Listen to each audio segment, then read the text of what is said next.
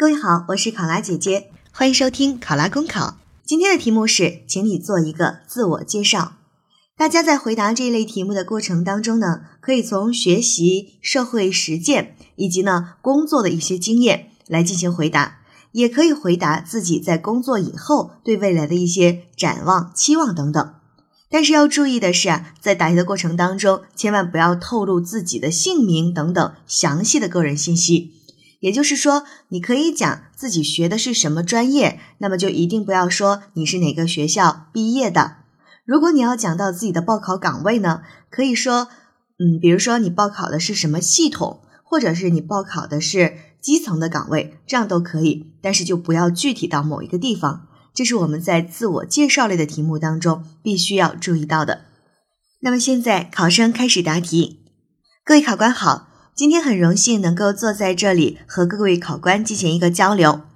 我来介绍一下我自己，我是一名应届毕业生，所学的专业是汉语言文学。在校学习期间呢，我很注重对知识的学习，有比较好的文字功底，曾经在校报校刊上发表过多篇文章。那在学校校庆的征文活动比赛当中，也获得过比赛的二等奖。在刚进学校的时候，我毛遂自荐，竞聘成为了学院的生活部部长。在此期间，我能够主动的关心同学，比如在天气有变化的时候，及时通过短信、邮件、广播等方式提醒大家要注意防寒保暖，提醒大家增减衣物。那对于生活有困难的同学呢，我也会帮助他们向学校申请助学贷款。因为我这种热心周到的服务，也赢得了同学们对我的信任，并且被评为优秀干部。除此之外，在大学四年，我还会利用寒暑假